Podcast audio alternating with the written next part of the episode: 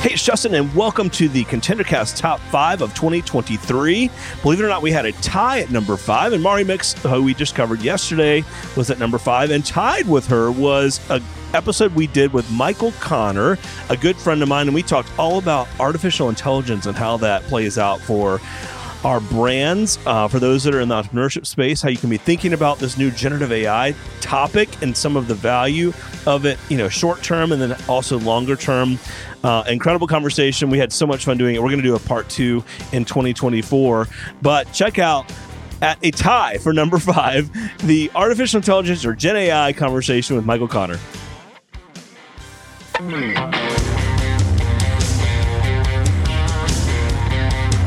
Welcome to ContenderCast, a global leadership and consumer industries entrepreneurship podcast centered on shining a light on bright ideas. And now, here's your host, Justin Hahnemann. Thanks for staying, thanks for tuning in, thanks for downloading, thanks for subscribing and following. It's Justin Hahnemann, ContenderCast. We're shining a light on bright ideas. Today, we're talking about an amazing topic, generative AI do not be scared. If you are not into technology or analytics, you're going to love our conversation. On the podcast today is one of my very best friends, Michael Connor. He goes by Connor. Connor, it's so great to have you on the podcast. Thanks for having me. It's good to be here. we got the sound right. I love it. Um, hey, man, it's so good that you're sitting. We're sitting next to each other. This is so fun. Um, we work together at Amazon, and Connor also spent 10 years at Coca Cola. We'll talk about that in a few minutes. Uh, he leads CPG for us. And most importantly, he leads all the work we're doing around generative AI in retail and CPG. And we're going to unpack this for you today. So if this is a new concept, if the world of AI and machine learning sounds scary, do not worry. You're going to love how we're going to talk about it today. Um, we're going to make it very real for you. And so let's dive in, man. How about before we get into the techie talk, share a little bit about your background, you know, where you came from, some of the places you've worked before Amazon. Yeah, spent most of my time in uh, at, at Coca Cola, chief architect.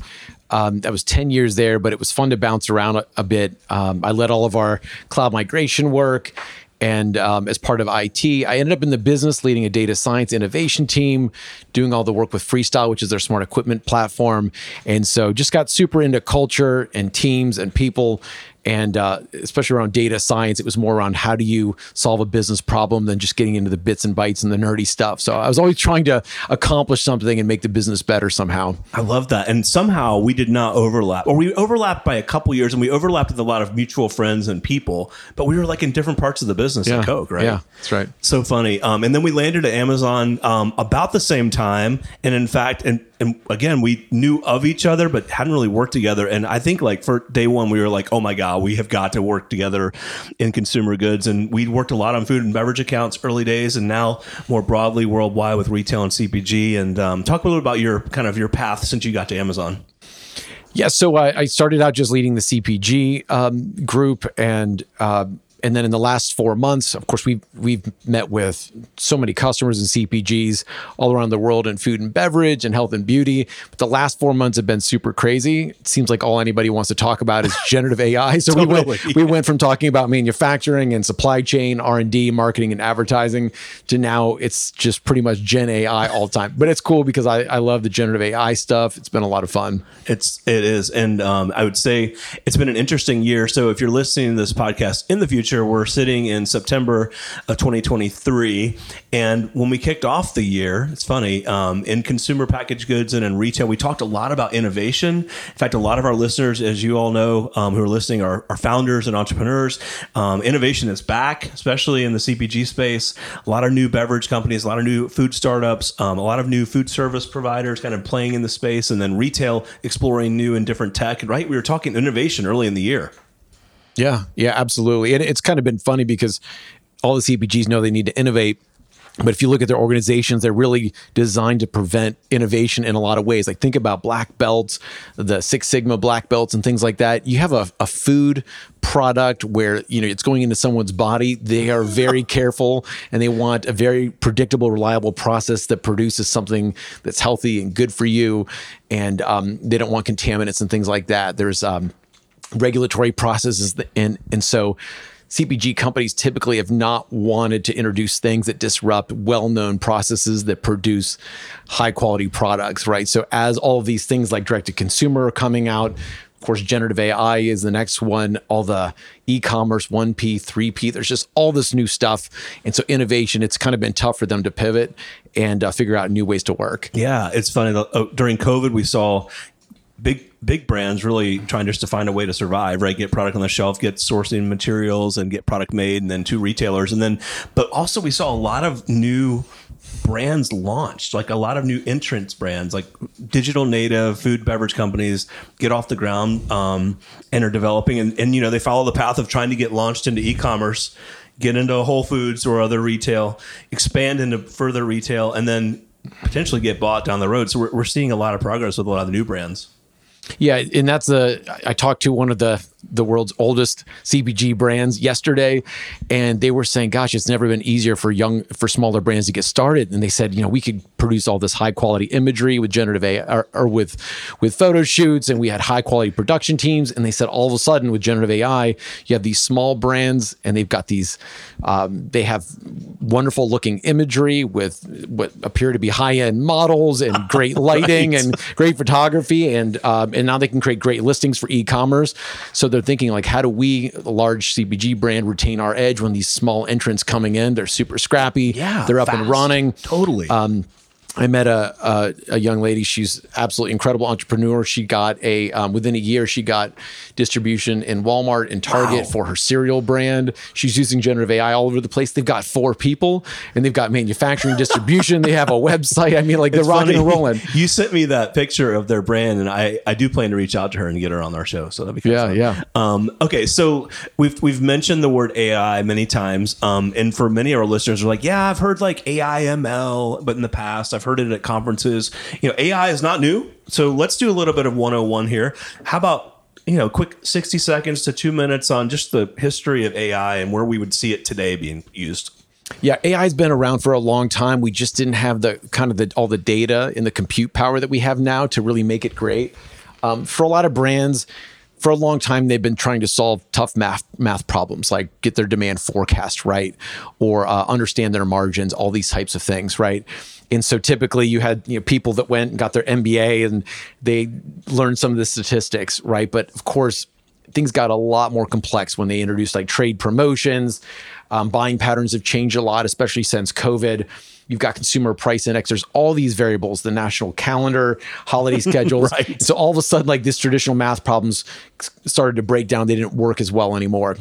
So enter enter AI, where AI was really good at looking through like millions of data points and pr- producing results reliably. So all of a sudden, an AI demand forecast was a lot more reliable and kind of learned from like more recent trends and things like that. It became a lot more reliable. But again, like the the AI was really trying to solve a very very specific problem. Like, what is my demand forecast in this channel for this category or this sure. this product?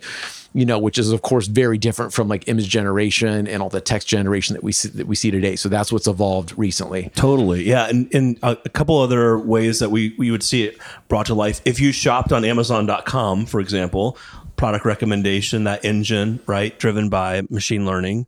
Um, if you own an Alexa device, um, driven by, empowered by machine learning, right? Billions of trans. Uh, yeah, it's on your phone week, too, yeah. right? Where Apple, you know, they're seeing faces and they can tag people, and Facebook has had the stuff in, and so this stuff has been around. Big companies with with the resources to hire smart AI PhDs have been using this stuff for a while, right? right? But all of a sudden now with ChatGPT and some of these things, uh, it, they've democratized this where all of a sudden, you know, my, my daughter's 11 and she's using this stuff for, you know, like to help her with her homework assignment and things like that. So Crazy. now it's available to anyone with an internet connection, which is the fun part about technology. Totally. Right? I have to say, and, and for those of you that are like, scared of tech, I would say, come on, run to the tech. It is so cool and exciting, and like it can, it's just there's so much to learn and so much changing so quickly, and um, that's an opportunity and challenge, right? So, um, okay, cool. So we we've defined a bit about you know traditional AI. By the way, it's been around since back in the 50s, um, so th- not new. That's why you all heard about it before.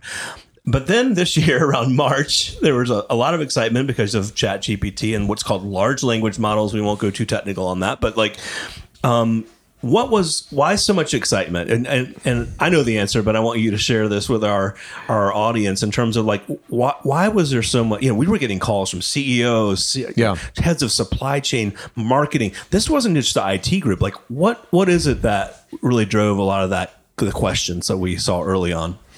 Yeah. So before all, before what happened with kind of the chat gpt and large language models we tended to have a lot of different ais they would do specific things. They would find faces in photos or they would detect sentiment in a tweet or in a review. And so we had thousands of these things and it required uh, an intelligent well-trained data scientists um, to build each one of these things. And so large language models are interesting because they were trained on basically all the data in the world, everything we could find on the internet, which is affectionately called we call the pile.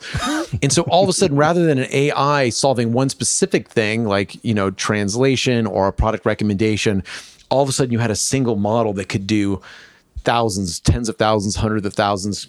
Um, we still don't know the limits of these things. They can solve tons of problems.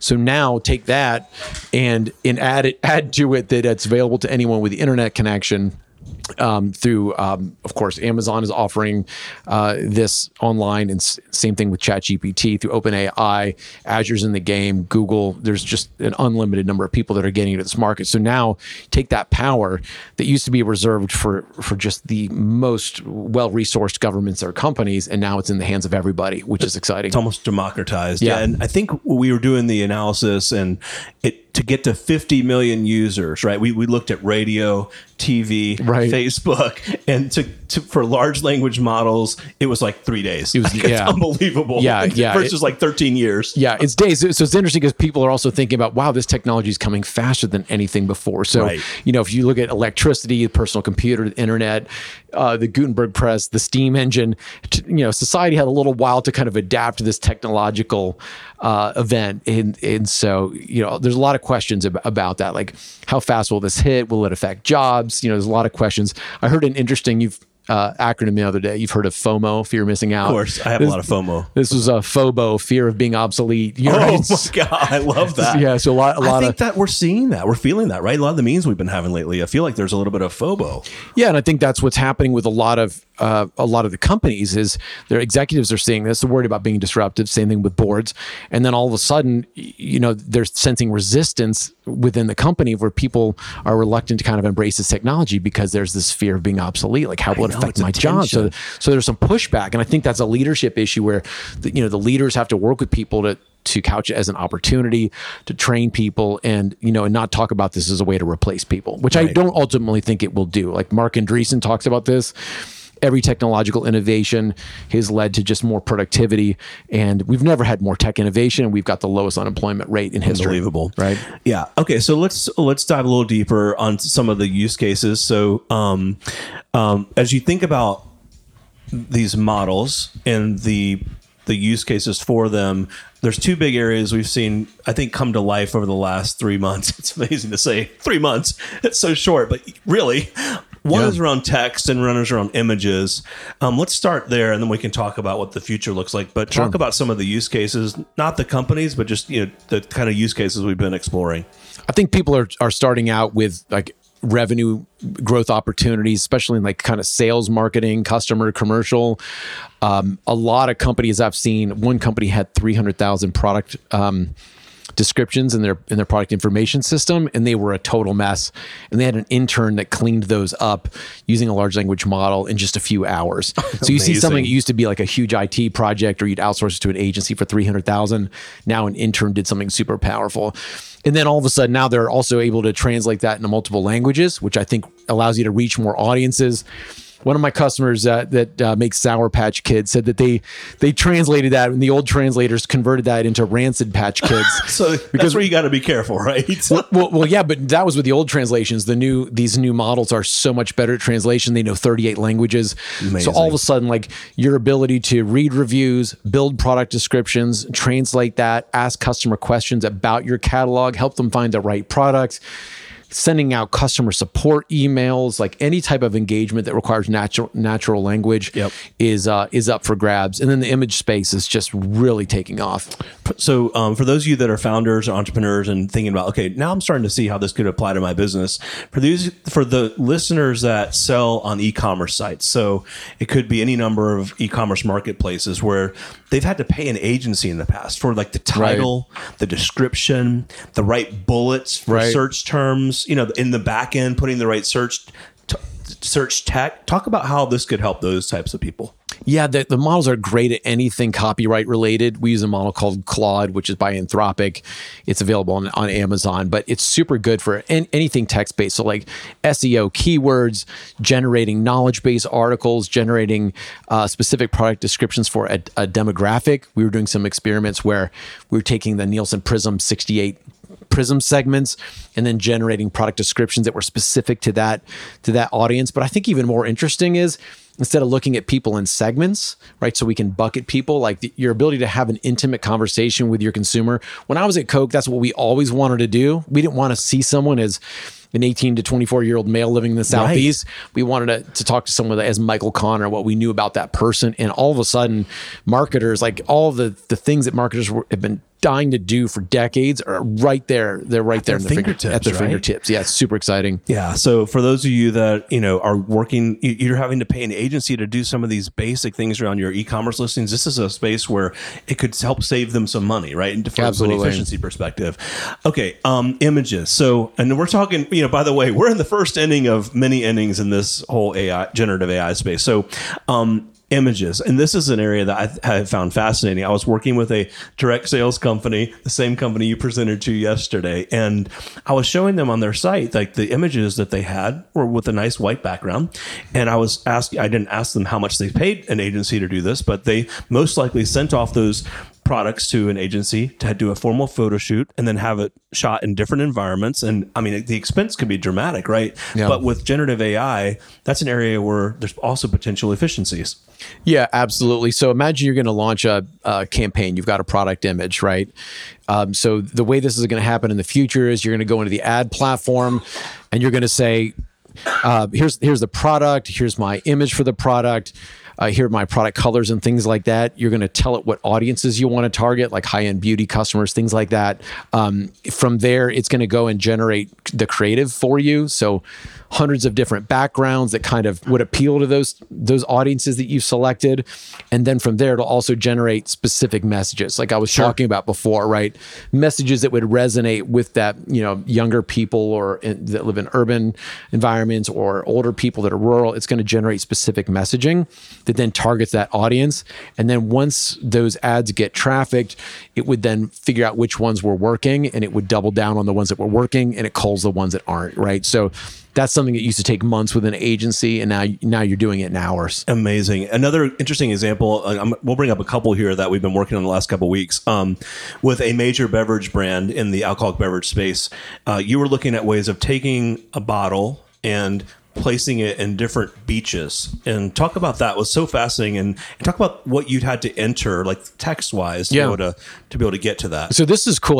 This is the first time i'd seen where you know, the world of of uh, large language models and text generation would kind of intersect with image generation. But the idea was you know it was an ad with the with the product on a on a tree stump um, kind of this raw image, you know, the bottle glistening in the sun with the condensation, right, condensation. and then with the beautiful beach in the background, right? So right. the idea is, well, well, what if we could generate that beach in the background? So of course, we tried it with uh, Kauai, which is a really cool beach I love, like the lush volcanoes in the background. It's super unique. And so it just it just nailed it. It was absolutely pixel perfect. So I said, well, gosh, well, what if we could generate that for every beach in the world? You know and so imagine you're on airbnb and you're looking for a for a place and up up pops this beer ad and it's and it shows you the beach where you're going to right? That really resonates automated right, right? yeah absolutely. So I went online and I started researching, okay, top beaches, and let me try to cobble together a list of these beaches. I was like, wait a second, I'm not thinking about this, right? So I went to the large language model and I said, give me, give me the most beautiful beaches in the world, right? And all of a sudden, like hundreds and hundreds of beaches start popping out. and so then I took that and I and I gave that back to the ad, the image generator, and I said, I want you to generate an image for every single one of these beaches.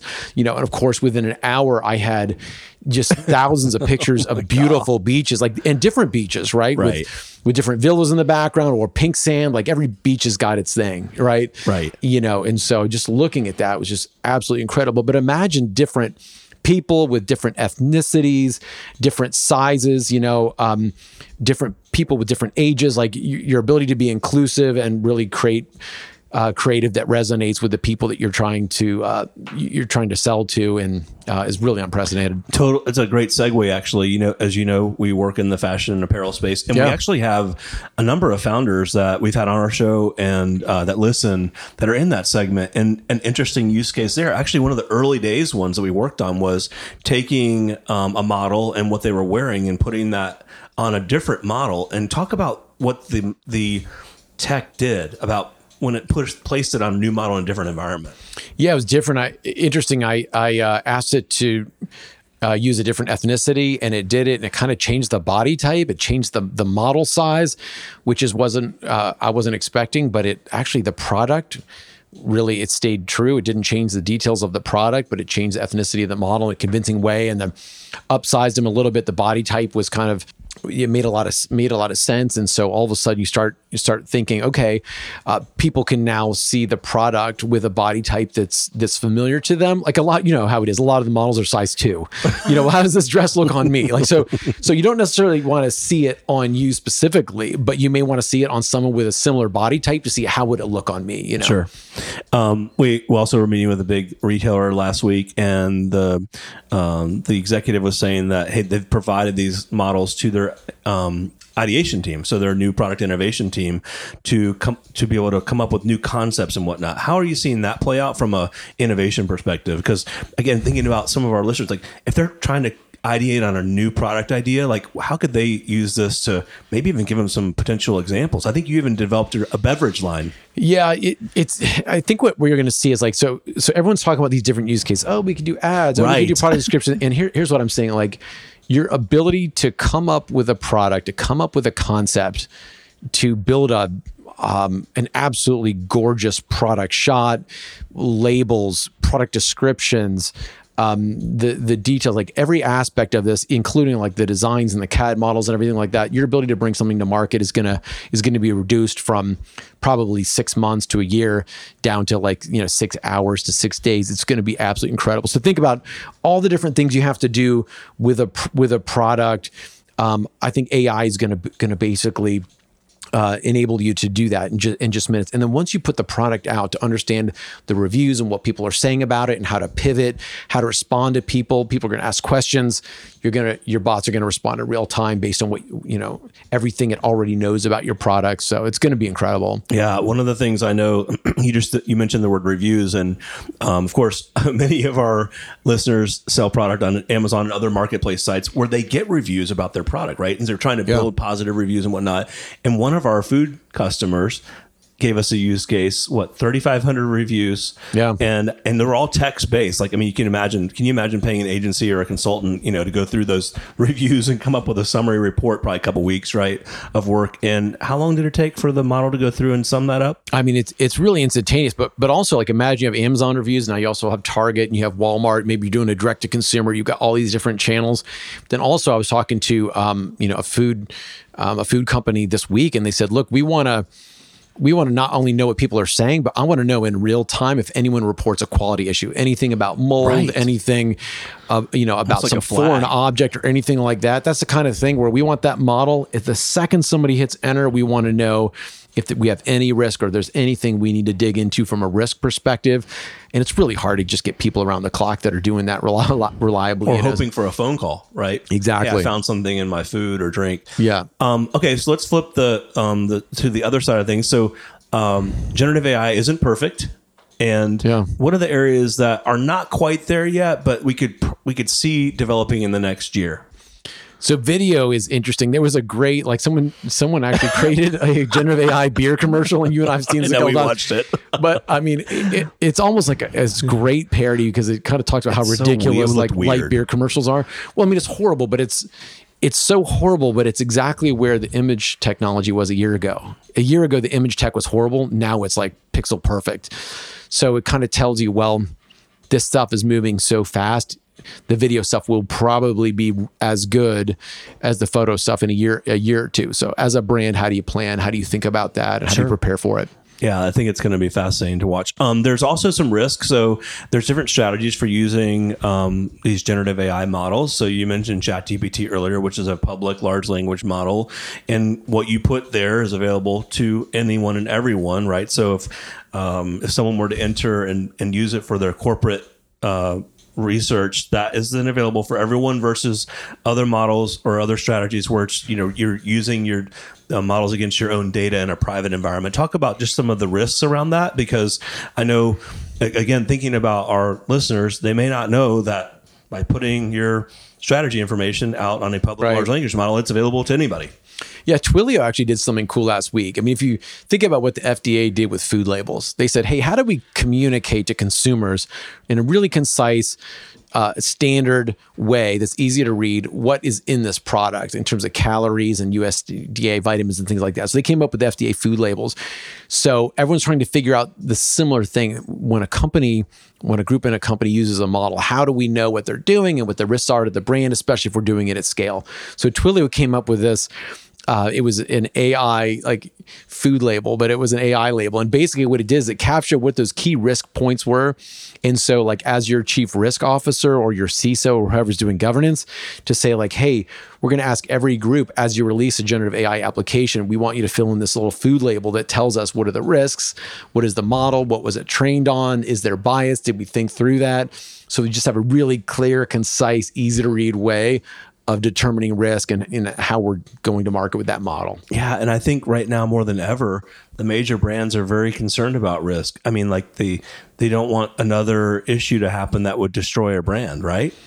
Yeah, but the crazy thing is so that, you know, that that company that I met with, that well established well established CPGs are like, oh my gosh, these these small brands are moving so fast, and but we have all this risk, and you know, people sometimes sue us, and like, and I I think that the big brands have to come to terms with the the idea that there's a risk of moving forward, but there's a risk of not, right? And how do you balance those two things? And and I think it's really important that they move forward. Maybe you take a brand like when I was at Coke, we always had these brands like Monster Energy, smaller brands like go take a risk with Monster Energy, right? Like right, like maybe you don't take your flagship brand and, and soldier through you know the unknown, but like but take some of your smaller brands and take some risks there, right? Right. So true. Yeah. I'll, I'll never forget we were working with a, a major beverage brand, and the, you remember the brand manager said, "Justin, my job is to not screw it up until I move Exactly. on to the next job." But that's Yeah. so risk averse. But then, how do you you know it's a it's a balance between that and like also not gaining new traction with new consumers. I mean, you know what I mean? It's just an interesting transition. I think that mindset leads leads to erosion of market share over time. Or you got you got to keep moving. Yeah, no doubt. Um, okay, so this is great. And for those listening, you know, we'll consider this part one because I we're going to have Connor come back in a couple months and we'll talk, you know, how things have changed and evolved. But uh, as we start to wrap up, if you're an entrepreneur listening, you're like, I don't even, I got like five people or I have 20 people. I, you know, I don't even know how, what do I even do? Like, should I, do I need to have someone looking at this? How do I approach this? How should I be thinking about this? What's your coaching to them on how to explore this and, and understand it enough and to take advantage of, but also like, you know, with the tension of not a lot of resources? Yeah, I think brands that don't have a lot of resources, like you know the the person I was talking about who launched that cereal brand. I mean, Exactly. She's using this for everything. I was I was presenting at, at this uh, this little innovation group in Cam- Cambridge. We were actually at, at Harvard, and That's right, yep. and um, and I and I asked all these brands, and I said like, who's using this stuff, you know? And, and she was one of the only ones that raised her hand, and I said, well, what do you use it for? And she's like, well, we're using it for marketing. We're using it for a product description. Everyone's like, wait, we created these are we doing avatars for our brand, and then kids kids can go interact with the avatars, and it's like because she's she's innovating, she's taking Right. a risk, she's got to try to capture market share, right? It's, you know, so I think if you're a small brand, it is game on. It is game know? on, and you know, I, I that's that would be my coaching is guys, come on, this is opportunity to accelerate and, and Yeah. differentiate in a market where you're going to find the major brands are risk averse, right, or or more challenged to move forward because of just the way they're built. Yeah, yeah, and it, absolutely. And if I'm a larger brand, I would take you know take a group of 10, 12 people, um, you know, separate them out, move them to a different building, and, and Say say go. like go go innovate, rock and roll, see what you can come up with, and we're gonna we're gonna learn from you. And we, we want to take the guardrails off and see see how fast you can move. It's funny that big retailer I was talking about when they were talking about ideation and a new product. That's exactly what the CEO has said. You know what? Taking the guardrails off. I'm going to remove governance. I'm putting this group over here. I want you to ideate, come up with anything that comes that you can develop. Um, not going to restrict you. I mean, just put that group over Yeah. on the side. Let them run. Yeah, I mean, no, Nokia had the idea of smartphones you, you know, you saw what happened. it's true. so crazy. Yeah. Um, man, so exciting. Um, so, what do you think as we wrap up? What would be one or two areas that we should be watching? Let's say the next six months. What, what, what do you think will be some of the biggest developments in this space? I think everyone's going to start to think about like you know just the sociological impacts of this and some of the ethics and responsible use. I mean that's just that's just going to be a big one that it's top of mind for everyone. There's some high profile lawsuits, 2.4 billion dollar class action against OpenAI for how they source the data. There's just going to be a lot. Like I, I don't think it can. The genie's out of the bottle. I don't think we can kind of um, put put it back in. So we all have to figure out how to make the make this work. But I would start with revenue growth opportunities, sales, marketing, customer, commercial, but but more than anything, like ask every every person in your company, how are you thinking about your job with respect to generative AI? How are you using this and what's your plan? You Yeah. know, make them think through it and, and also train them, like coach them on this stuff, get them excited about it, um, allay their fears as well. I think leaders have a really important role to do that, right? To create a sense of calm around this stuff and stop the FOBO, Right. so true. you know, but make sure everyone's digging in. Yeah, and I think you know it's an exciting time too for analysts like that are today pulling down data and putting it in Excel or Access and then manipulating it into pivot tables and coming up with insights. I, they're going to have to get better at asking questions of data and output, right? Just and to be able to glean what's real versus what's ideal, and then be able to ask better questions. It's just the role is changing versus like the role going away. Yeah, absolutely. I keep telling everyone AI is not going to take your job. Somebody using AI will. So be the person using AI. Go learn it, man. Get get on top of it. Talk about the closing statement. I love it, man. Okay, this has been so fun. You got to come back a couple months and we'll uh, do a, a part two. Anytime. The Contender Cast is powered by Contender Brands and is the top global consumer industries entrepreneurship podcast. You can find additional Contender Cast episodes on worldwide podcast platforms, including Apple Podcasts, Google Podcasts, Amazon Music, Spotify, iHeartMedia, YouTube, and other preferred podcast platforms. If you would like to be a guest on the Contender Cast, connect with us at contendercast.com. This is Brian Benson reminding you that every winner started as a contender.